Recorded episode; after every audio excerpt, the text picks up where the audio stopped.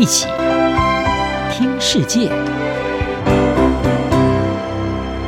欢迎来到一起听世界，请听一下中央广播电台的国际专题报道。今天的国际专题要为您报道的是文在寅力促韩战终战宣言，美中态度备受关注。积极推动两韩和解的南韩总统文在寅，在他任期的最后这几个月，抛出了要发表终战宣言的构想，希望正式的终结南北韩到目前为止仍处于停战的状态。而根据韩联社的报道，一个可能的宣布时机是在明年二月的北京冬奥。文在寅将在明年三月大选之后离任。而根据南韩现行的宪法规定，总统一任是五年，而且不得连任。观察家认为，文在寅显然是极力的想要追求奠定他的历史地位，借由和平壤签署一项和平协议，能够成为真正结束韩战的领导人，为最终两韩实现统一开启突破性的一步。而在文在寅单方面的抛出了这个构想之后，南韩的盟友美国，还有跟北韩关系密切的中国，对于这件事情的态度也受到密切的关注。美中当年都出兵介入了韩战。文在寅是在今年九月联合国大会的谈话当中是正式提出，希望就韩战发表终战宣言。他提出的建议做法是由南韩、北韩和美国这三方，或者是南韩、北韩、美国和中国四方共同的宣布韩战正式结束。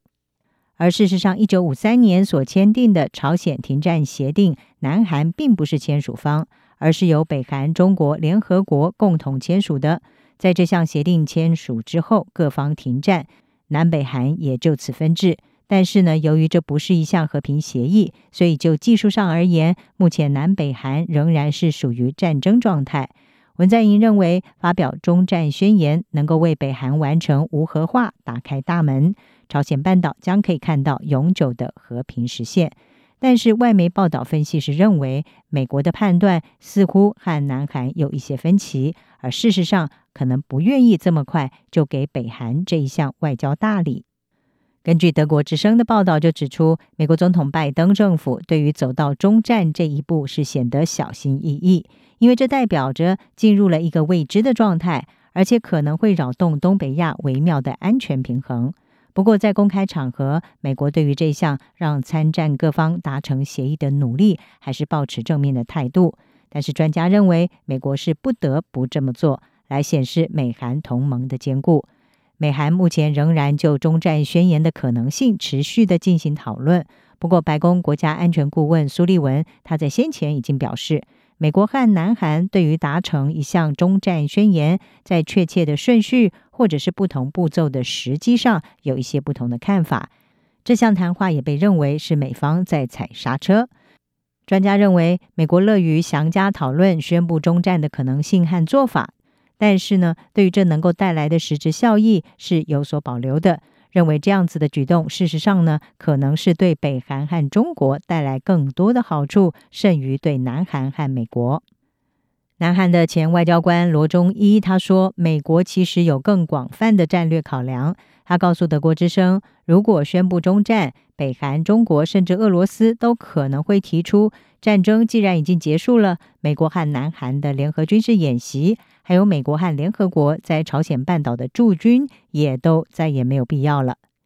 根据韩联社，北韩已经指出愿意的积极考虑这个问题，而这也让美方的担忧增加，认为北韩可能会把达成中战协议当作是谈判筹码。但是在此同时，北韩不愿意放弃发展核武的野心，近来也频频的发射飞弹。让朝鲜半岛的局势升温，甚至被认为有爆发新战事的一个可能性。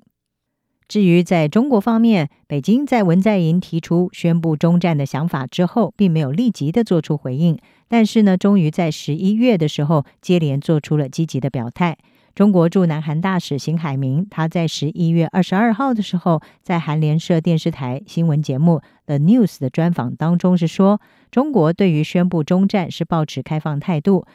他并且强调，中国是当年停战协定的签署方之一，因此这项中战协议的相关事宜应该要和中方来协商。而这也被解读是中国的明确表态，有意要参与文在寅所指定的四方中战宣言这种形式讨论，由两韩、美国和中国来共同的宣布中战。